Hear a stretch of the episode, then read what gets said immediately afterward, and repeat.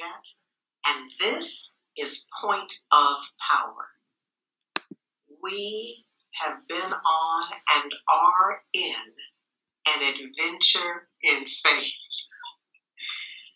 I don't know quite how else to say it. I've been reminding myself that we declared a year of miracles. I expect a miracle.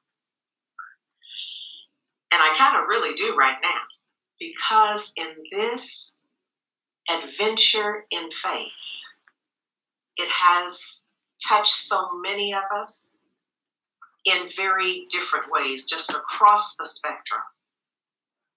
So much is happening. I want to acknowledge and offer condolences to anyone who has lost someone to during this time for any reason. I don't want to make the coronavirus a special notice of condolence, but because so many of us, so many have their minds focused on that, I just want to acknowledge that it's not the same for everybody.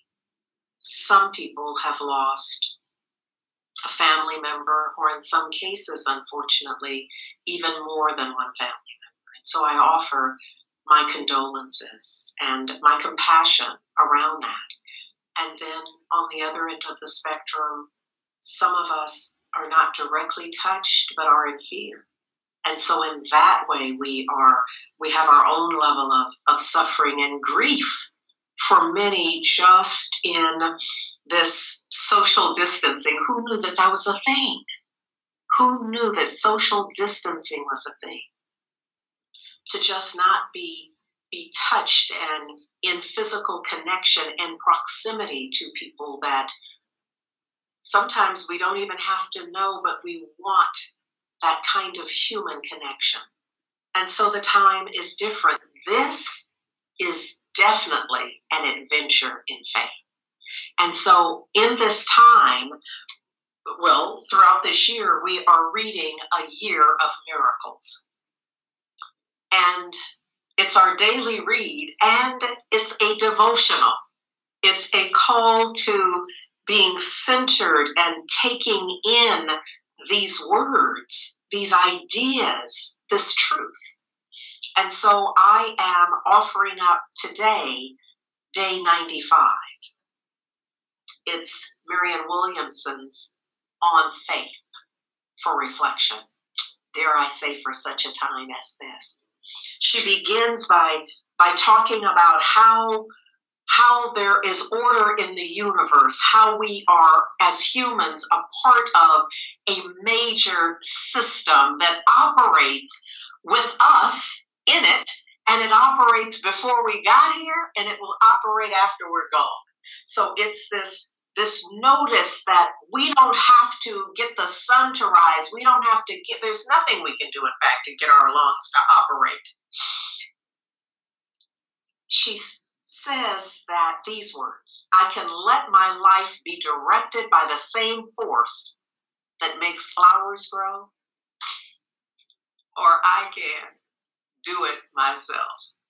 And I wanted to add foolishly, I can decide that I should do it myself. I can I can let go, I can surrender, I can release, I can know that this is an adventure in faith, or I can start trying to put on the brakes. No, don't go that way. No.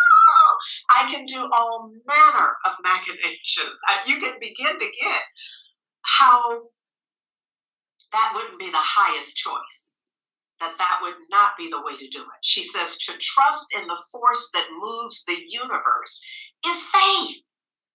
To trust that that that has my heartbeat, that that has the sun, well, you know, the sun didn't really rise, but that that has it appear that way, that that has the moon go through its cycles, that that's the source of all life. And faith is trusting in that. She says faith isn't blind, it's visionary. This is.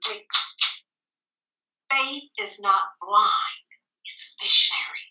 It's seeing beyond the effect, beyond the fear, beyond the doubt, beyond everything. It's visionary. It's believing that the universe is on my side and that the universe knows what it's doing.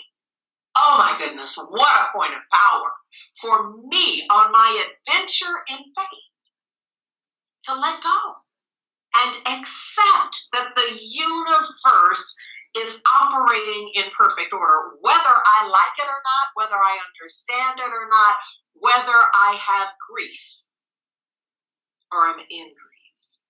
This is an opportunity for us to let go and be fully in our adventure in faith, knowing, my loves, that that letting go is our point of power.